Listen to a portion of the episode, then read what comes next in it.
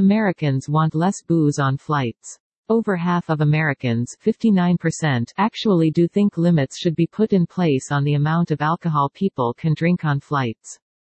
38% think alcohol should be banned altogether. One third start their vacation drinking on the flight. 41% believe banning alcohol would decrease the number of in-flight arguments. For many Americans, despite the time of day, the ritual of going on vacation often starts with a beer at the airport. In fact, it's not unusual to see groups of vacationers sinking bottles of beer or liquor before midday.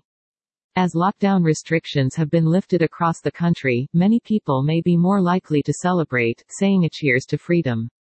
There are of course plenty of opportunities along the way, starting with the local airport bar to an in-flight beer and of course, drinks on arrival in the hotel room minibar.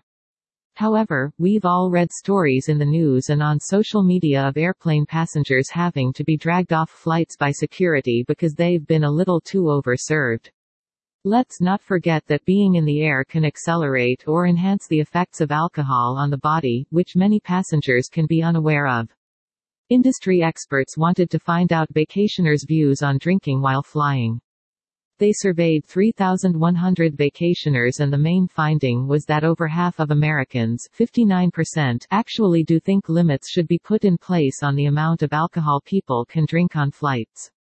Surprisingly, more than a third 38% of respondents think alcohol on flights should be banned altogether. While this may not be popular with all passengers, it could certainly lead to a decrease in in-flight incidents 41% believe banning alcohol would decrease the number of in-flight arguments, particularly about non-compliant mask wearers. Nearly half 40% believe that it would be a good idea to ban hard liquor on flights, though concede weaker drinks such as beer and wine would be fine, while 13% of Americans admit to having been drunk on a flight on at least one occasion.